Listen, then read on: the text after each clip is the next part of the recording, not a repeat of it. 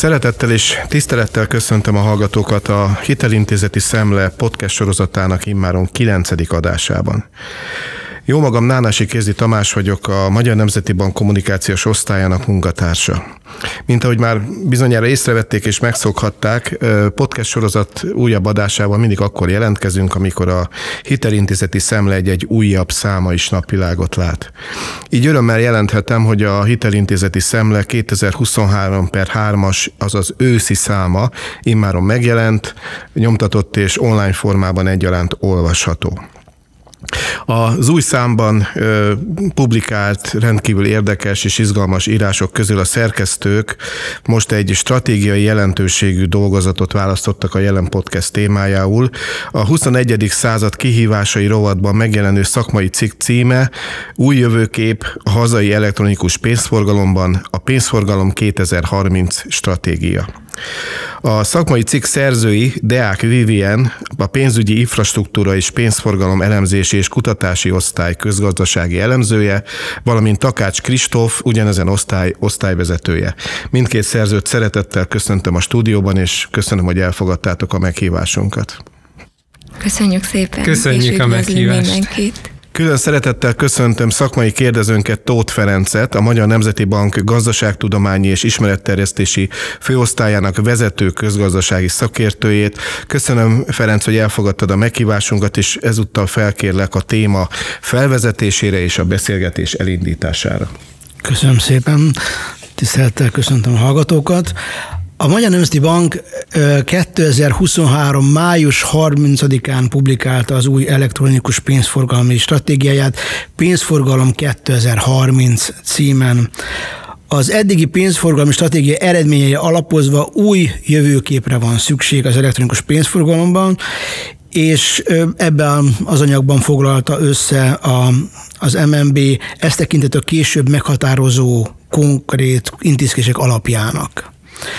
A pénzforgalom stratégia felvázolja azokat az eddigi elemzés és kutatási tevékenység során azonosított fő területeket és lehetséges irányokat, ahol célzott gazdaságpolitikai beavatkozásra kerülhet sor a jövőben ennek a fő stratégiai célnek az elérése érdekében. Deák Vivien és Takács Kristóf az elmé munkatársai szakmai cikkükben ennek a stratégiának a mentén bemutatják a magyar pénzforgalom fejlődésének meghatározó elemeit, és rávilágítanak az elmúlt tíz évben megfigyelt változások fényében az előttünk álló időszak főbb feladataira. Ismertetik az MB új elektronikus pénzforgalmi stratégiai céljainak elérésének folyamatos figyelemmel kísérésére létrehozott 18 mutatóból álló pénzforgalmi fejlettségi mutatórendszert. Először ö, azt szeretném kérdezni, hogy mi az MNB új pénzforgalmi stratégiának a célja? Mik a mögöttes motivációk, és miért pont most jelent meg? Tehát van-e valami ok annak, hogy pont ebben az évben jelent meg, és pont 2030-ig tart ez a stratégia? Az új elektronikus pénzforgalmi stratégiával az MNB elsődleges célja az, hogy iránymutatást adjon a pénzforgalomban érintett szereplőknek arra vonatkozóan, hogy milyen céljai, milyen elvárásai vannak az elektronikus pénzforgalom fejlődésével kapcsolatban. A stratégiában meghatározzuk azokat a célokat, amiket, hogyha elérünk, akkor úgy látjuk, hogy azzal hatékonyabbá válhat az elektronikus pénzforgalom Magyarországon. Ezen a területen úgy látjuk, hogy számos témakörben, számos részterületen szükséges még az elektronikus tranzakciók arányának a növelése, és az arra vonatkozóan, hogy miért pont most publikáltuk a stratégiát, lényeges információ, hogy az elmúlt években számos olyan infrastruktúra fejlesztés valósult meg. Magyarországon, amivel lehetővé vált az, hogy jelenleg már gyakorlatilag minden helyzetben, minden ügyfélkör számára lehetőség van arra, hogy elektronikusan fizessenek, ha így szeretnének. Ennek következtében a korábbi pénzforgalmi stratégiánknak az infrastruktúra fejlesztésre vonatkozó céljait elértük, és innentől kezdve a jövőben úgy látjuk, hogy elsősorban a használat ösztönzésre, a használati lehetőségek javítására kell koncentrálni, erre kell a hangsúlyt helyezni. Ez ösztönözte azt, hogy most publikáljuk az új pénzforgalmi stratégiát, és annak érdekében, hogy a használat ösztönzésben előre tudjunk népni, új célokat határoztunk meg, amit a stratégiában foglaltunk össze. Ahhoz, hogy a laikus érdeklődő is megértse az elektronikus pénzforgalom fontosságát, érdemes lenne tisztázni, hogy mi a készpénz és az elektronikus fizetések költségei, mik a előnyei, hátrányai. Tudnátok erről néhány szóban tájékoztást adni? Természetesen számos társadalmi előnye van az elektronikus fizetésnek, így például különböző tanulmányok bemutatták azt, hogy az elektronikus fizetések növekedése és a gazdasági növekedés között pozitív kapcsolat van, a növekvő adóbevételek, a versenyképesség növekedése és pozitív hozadéka az elektronikus fizetések elterjedésének, illetve gondoljunk már csak arra, hogy az elektronikus fizetések használatával számos időt is megspórolhat használhatunk. Például otthonról is tudunk nagyon sok mindent intézni, a boltokban is a kényelmes, biztonságos és gyors fizetési módokkal, elektronikus fizetéssel is tudjuk például a sort gyorsítani a boltokban, de mindenképpen kiemelném azt, hogy nem célunk a készpénz megszüntetése, hanem szeretnénk megfelelő választási lehetőségeket biztosítani az embereknek, és azt látjuk, hogy számos aszimmetrikus információ jelentkezik, azaz nem ismerik a különböző fizetési módokat, azoknak az előnyeit, hátrányait, és szeretnénk, hogyha a pénzügyi tudatosság növekedésével szintén tudnának racionális választásokat eredményezni, szóval tudnának, ki tudnák választani a számukra legmegfelelőbb fizetési módot. Kik a pénzforgalmi stratégiával érintett legfontosabb szereplők? Gyakorlatilag a gazdaság minden szereplője érintett az elektronikus pénzforgalomban, és ennek megfelelően a stratégia is érinti a gazdaság összes szereplőjét. A stratégiában alapvetően négy csoportba soroltuk az érintetteket. Az első csoportban azok a piaci szereplők vannak, akik már jelenleg is nyújtanak pénzforgalmi szolgáltatásokat az ügyfeleknek, ezek a bankok, különböző pénzügyi szolgáltatók, akár, akik akár a lakosságnak, akár a vállalatoknak számlákat vezetnek például, vagy a boltokban kártya elfogadási szolgáltatást nyújtanak. Az ő esetükben a stratégia azért egy lényeges információforrás, mert látják azt, hogy az MNB-nek milyen elvárásai vannak 2030-ig ezen a területen, ehhez tudják igazítani a saját fejlesztési terveiket, a saját üzleti terveiket, és ezzel összhangban tudják lebonyolítani a tevékenységüket. A második csoportban azok a szereplők tartoznak, akik jelenleg terveznek piacra lépni, új szolgáltatóként, új szolgáltatásokkal terveznek megjelenni az elektronikus pénzforgalmi piacon. Ők az üzleti stratégiájukat, a fejlesztési terveiket, a szolgáltatási terveiket tudják a stratégiához igazítani. A következő nagy csoport azok az állami szereplők, akik valamilyen módon szabályozással vagy ösztönző tevékenységgel tudnak hatni más gazdasági szereplők tevékenységére, és ezáltal tudják befolyásolni azt, hogy hogyan használják például a különböző fizetési módokat, illetve hogyan teremtik meg ennek a lehetőségét. Ezek az állami intézmények nyilván a az MNB-vel együttműködve képesek az ösztönzési, szabályozási tevékenységüket úgy alakítani, hogy az összhangban legyen a pénzforgalmi stratégiával is. A negyedik nagy csoport pedig azok az ügyfelek, lakossági és vállalati ügyfelek, akik használják ezeket a pénzforgalmi szolgáltatásokat. Számukra is lényeges információ az, hogy lássák, hogy milyen irányba fog fejlődni az elektronikus pénzforgalom a jövőben, Például a vállalatok ehhez tudják igazítani azt, hogy milyen szolgáltatásokat, milyen fizetési megoldásokat vezetnek be a saját esetükben, illetve ezeknél a szereplőknél az is lényeges információ, hogy javuljon a tájékozottságuk, az informáltságuk a pénzforgalmi szolgáltatásokkal kapcsolatban, és ezáltal ö, megalapozottabban tudjanak dönteni arról, hogy mikor, milyen módon fizetnek. Nagyon fontos információ még az is, hogy az MNB folyamatosan ö, együttműködik, illetve egyeztet ezeknek a csoportoknak a képviselőivel. Már a stratégia kialakítása során is számos egyeztetés volt annak érdekében, hogy a, ö, egy olyan stratégiát tudjunk létrehozni, ami minden szereplő számára működőképes és megvalósíthatónak tűnik, és nagyon fontos, hogy a stratégia megvalósítása során is folyamatosan együtt fogunk működni ezekkel a szereplőkkel, hiszen számos olyan célt határoztunk meg, amit csak akkor tudunk elérni, hogyha közösen dolgozunk ezeken a célokon, hiszen sok esetben az érintettek saját maguk tudnak a leginkább hatással lenni egyes területeken arra, hogy az MNB által meghatározott célokat elérjük.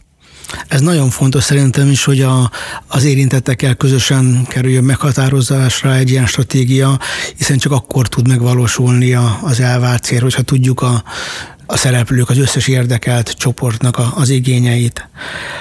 Milyen intézkedések támogatták és támogatják, hogy az MNB elérje ezeket a pénzforgalmi céljait? Meg tudnátok említeni néhány ilyen kiemelt intézkedést? Ugye a cikk bemutatjátok, hogy mik voltak az elmúlt évtized legfontosabb lépései a hazai pénzforgalom felezése terén. Ki tudnátok ezek közül is emelni egy-két meghatározó, legfontosabb lépést?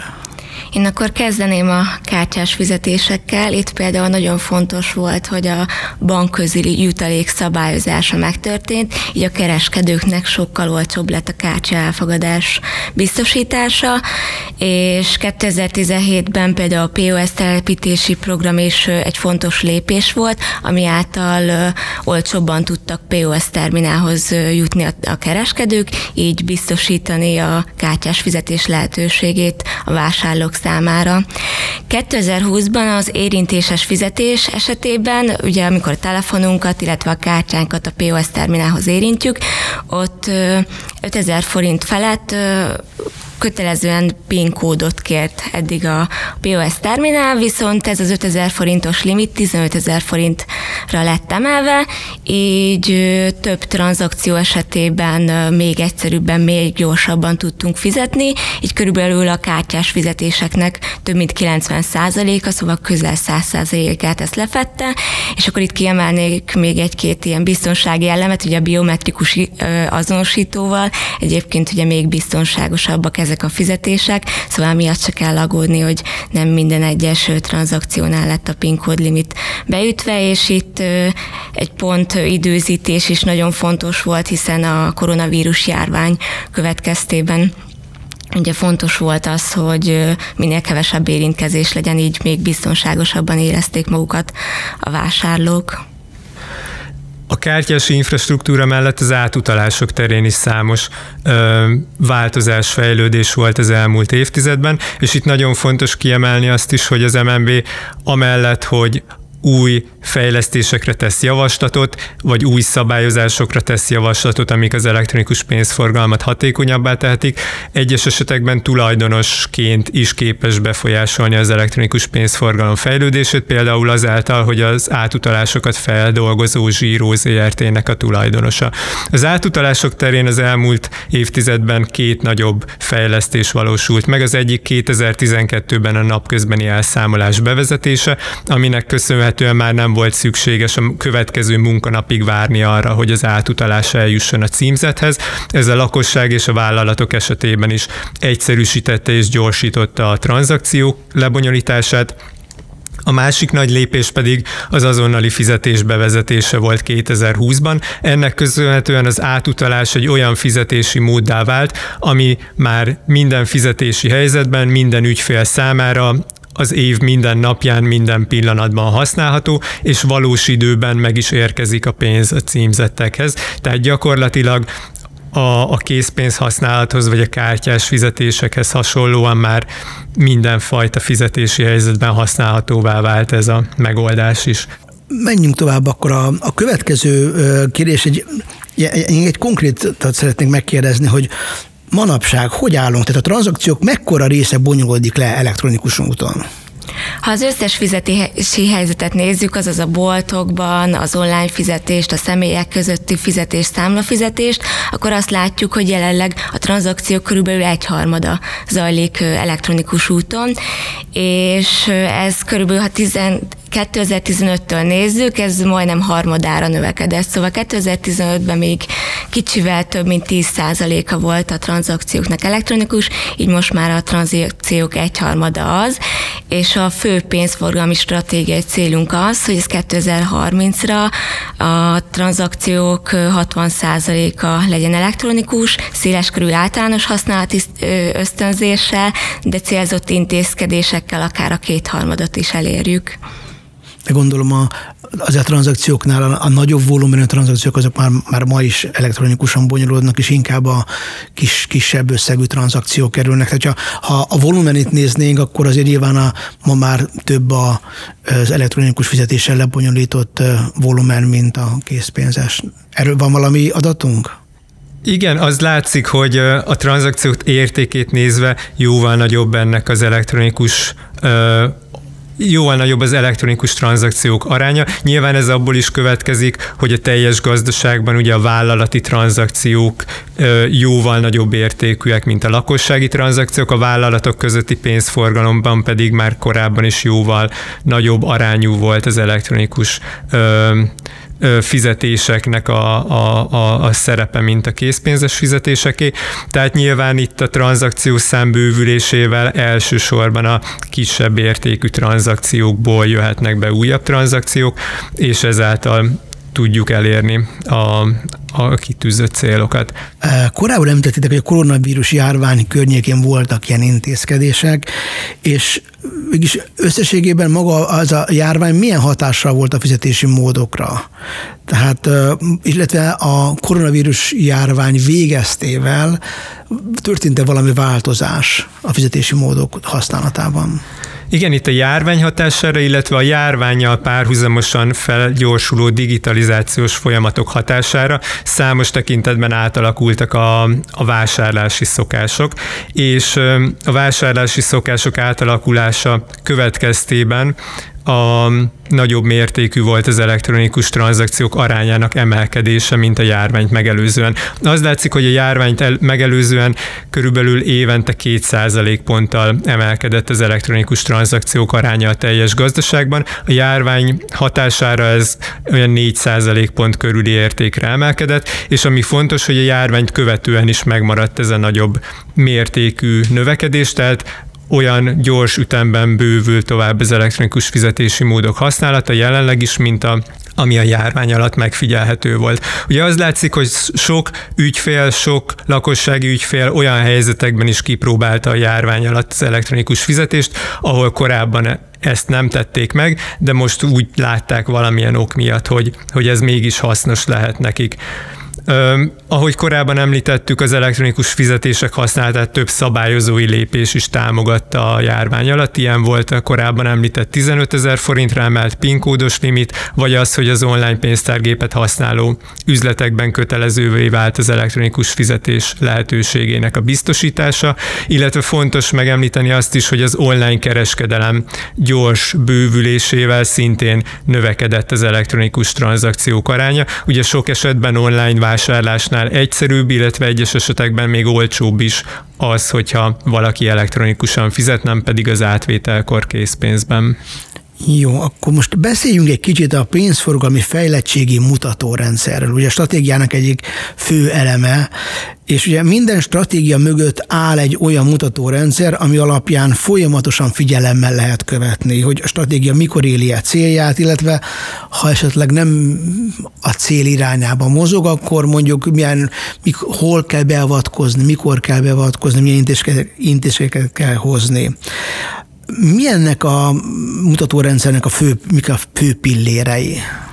Ja, számunkra elérhető adatokból igyekeztünk felmérni azt, hogy hol szeretnénk fejlődést látni, és hogy az elején is mondtad, 18 mutatót alakítottunk ki, amelyekre megállapítottunk egy jelenlegi értéket, és megmut, megállapítottunk egy célértéket is, hogy mit szeretnénk elérni 2030-ra.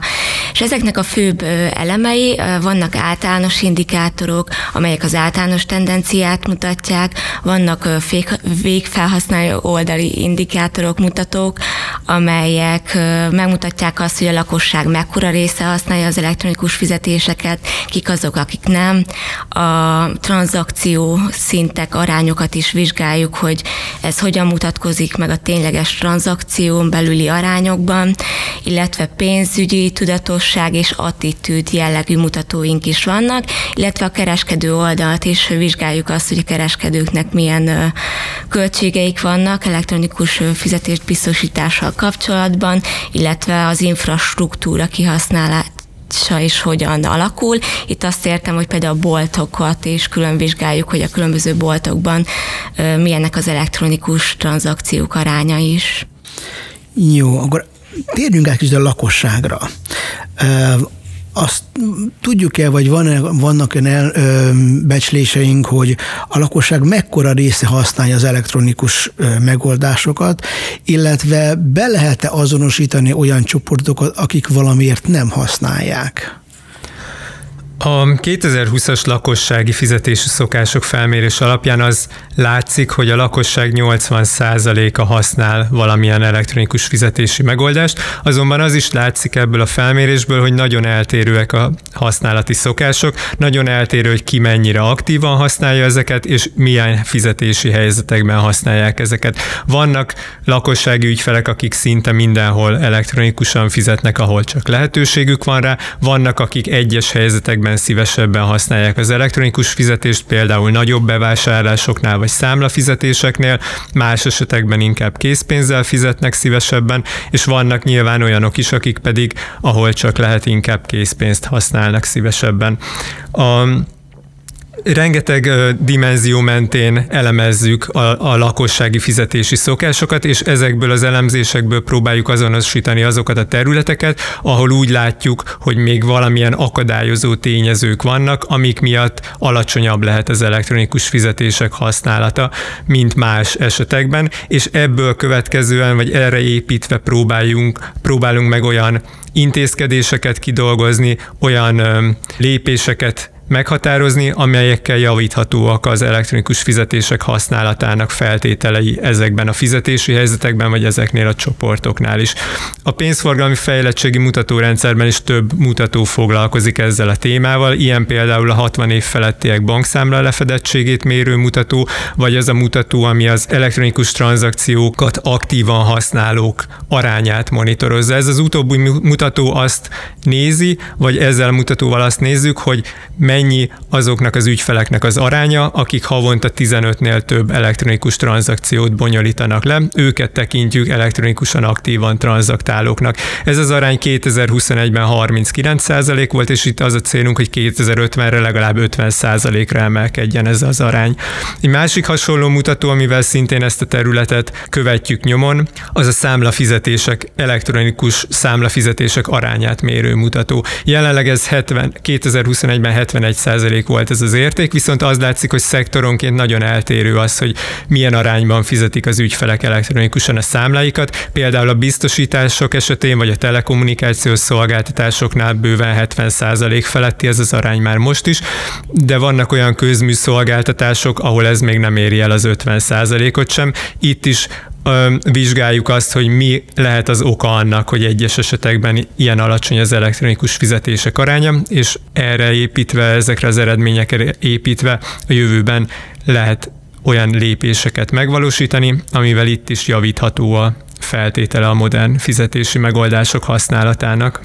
És itt még kiegészíteném a jövedelm formájával is. Az is fontos, hogy milyen formában kapják az emberek a jövedelmüket. Itt látjuk azt, hogy a készpénzes jövedelem folyamatosan csökken olyan szempontból, hogy egyre kevesebben kapják a jövedelmüket készpénzben, de szeretnénk, hogyha az elektronikus jövedelmmel rendelkezők egyre nagyobb arányban lennének. Én csak azon gondolkozom, hogy például a piacon ugye ott, ott, ott csak készpénzzel tud az ember fizetni. De most az infláció miatt annyira felmentek az árak, hogy most már egyre nagyobb, tehát címletekkel fizet az ember, és múltkor egy 20 ezeresre fizettem, és hát el kellett menni a eladónak egy másik helyre, hogy felváltsa. Tehát, hogy e, most már a piacon is előkerül, nem tudom, remélhetőleg egyszer a jövőben majd lesz egy olyan rendszer, amikor e, csak úgy egymás felé mutatjuk a, ugye a mobilunkat, és akkor átmegy rajta, de ez ugye ez az is kell, hogy a ugye eladói meg a vevő oldal is ugyanazt a e, rendszert használja, úgyhogy ez még, még hátra van, de a piacokon például szerintem sajnos még egy, egy ideig maradni fog a, a készpénzes való fizetés. Valószínűleg ez egy olyan terület, ami, ahol lassabban várható az elterjedés az elektronikus fizetésnek, de egyébként már most is több esetben lehet találkozni olyan, hogy piacon is lehet elektronikusan fizetni, vagy kártyával, vagy átutalással, illetve itt fontos megemlíteni, hogy az azonnali fizetés esetén is folyamatban vannak olyan fejlesztések, akár a QR kódos fizetések, vagy a fizetési kérelmek széleskörű használatát biztosító ö, szabályok, bevezetése, amivel elérhető lesz akár már rövid távon is, hogy minden banki ügyfél képes lesz akár átutalással is fizetni piacokon is, hogyha egyébként a piaci árusok biztosítják ezt a lehetőséget, vagy, vagy ők számukra is egy kényelmes és olcsó lehetőségnek fog tűnni az azonnali fizetés alapú, például QR kódos fizetés. Hát egyébként konkrétan én felajánlottam például azt, hogy én szívesen azonnali átalásra fizetek, és ha megadja a számlaszámát, vagy de hát ugye egy-egy idős néni ugye nem feltétlen tudja fejből a, a számát, és azt se tudja, hogy hol találja meg, úgyhogy azért itt még, itt még van, van fejlődési lehetőség.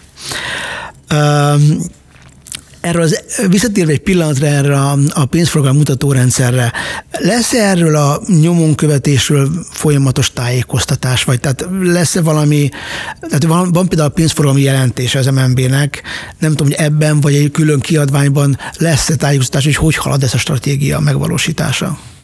Igen, a pénzforgalmi fejlettségi mutatórendszernek az egyik fontos célja pontosan az, hogy folyamatosan és pontosan nyomon követhető legyen a fejlődés azokon a területeken, amiket a stratégiában úgy azonosítottunk, hogy még szükség van, vagy lehetőség van előrelépésre és fejlődésre. Ennek megfelelően rendszeresen Nyomon fogjuk követni és frissíteni fogjuk az adatokat, és évente közzé is fogjuk tenni a, a frissített mutatórendszer értékeit, és ezeket, ez nyilvánosan elérhető lesz mindenki számára. Emellett fontos, hogy a stratégia megvalósítása kapcsán említett együttműködés keretében folyamatosan egyeztetni is fogjuk az érintett szereplők képviselőivel. Azt, hogy mi mit, látunk, mit látunk, hogy milyen fejlődés, milyen fejlemények voltak ezeken a területeken és velük együtt fogjuk azonosítani azokat a következő lépéseket, amik támogathatják a célok elérését a, a, a jövőben. Fontosnak tartjuk, hogy minden érintett szereplő tisztában legyen azzal, hogy milyen folyamatok vannak a, a, az elektronikus pénzforgalomban, főleg azokon a területeken, ahol még fejlődést látunk szükségesnek, hiszen ez támogathatja, illetve motiválhatja őket is abban, hogy, hogy a stratégiával összhangban tudják a saját tevékenységüket is kialakítani. Lenne még egy kérdésem, amit, amit én átfutottam a stratégiát, és nagyon szerényen volt megemlítve, de a maga, ma a digitalizáció korában nem tudunk nem beszélni a digitális jegybank pénz kérdéséről. Ugye milyen hatással lehet? Tudom, hogy még ugye MNB ugye nem döntötte el, hogy lesz-e egyáltalán, tehát még nem vagyunk abban a fázisban, hogy erről nagyon konkrétan beszéljünk, de ez érdekelne véleményetek, hogy a pénzforgalomra milyen hatással lehet a digitális jegybankpénznek?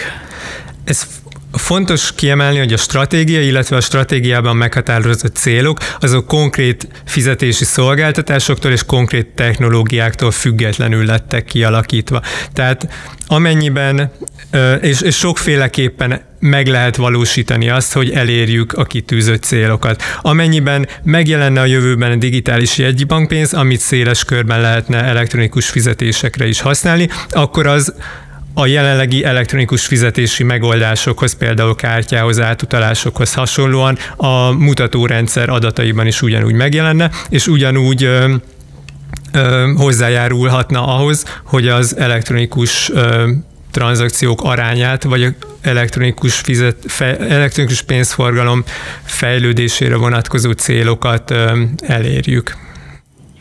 Mondjuk azt nem tudom, hogy megdobná a fizetés, a elektronikus fizetések arányát, vagy egyszerűen csak átvenni mondjuk a azonnali fizetés, vagy a e, kártyás fizetésektől. Ugye főleg a kártyás fizetés az, az elég drága lehet a kártyás fizetés, illetve az átolásnál is lehet költsége. A digitális egybank pénz, ha jól tudom, az igazából nem lesz jelentős költsége, ha bevezetik, de akkor tehát ez nagy kérdés mindnyájunk számára, hogy, hogy mennyiben e, változtatja meg, a, mennyiben tudja növelni a e, elektronikus pénzforgalmat.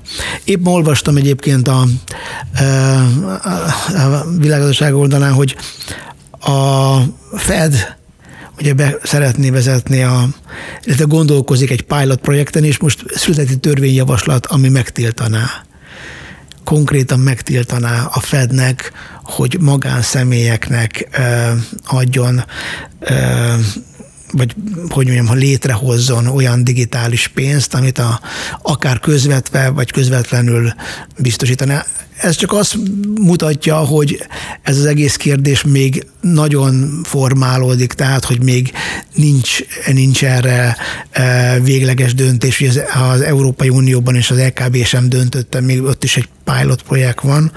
Úgyhogy ezt a témát nem is akarom nagyon uh, mélyen uh, továbbvenni, de azért egy fontos kérdés lesz a jövőnek szerintem. Végül csak azt szeretném megjegyezni, hogy a, a cikknek nagyon szemléletes ábrák vannak, és ezek érthetőbbé, átláthatóbbá teszik a, a leírtakat, ezért mindenkinek nagyon javaslom, hogy olvassa el ezt a szakmai cikket. Hát, ha nincs több kérdés, akkor én azt szeretném megállapítani, hogy a lezajlott beszélgetés során azt gondolom, hogy elég sok mindent megtudhattunk a jelenlegi pénzforgalmi helyzetről, szokásokról, valamint arról, hogy a jegybank 2030-ig szóló stratégiája esetleg milyen formában befolyásolhatja mindennapjainkat. Én köszönöm Viviannek, Kristófnak és Ferencnek ismét, hogy itt voltak, hogy elvállalták ezt a beszélgetést. A kedves hallgatók figyelmét pedig szeretném felhívni a Hitelintézeti Szemle podcast sorozatának elmúlt nyolc adására és beszélgetésére. Azt gondolom, hogy értékes és időtálló beszélgetésekről van szó, tehát érdemes őket meghallgatni, és arra is szeretném az alkalmat kihasználni, hogy felhívjam a figyelmet a Magyar Nemzeti Bank podcast sorozatára. Mindkét podcast sorozat egyébként a SoundCloud és a Spotify fájmegosztókon is elérhető, illetve a jegybank honlapján, valamint a Hitelintézeti Szemle honlapján egyaránt.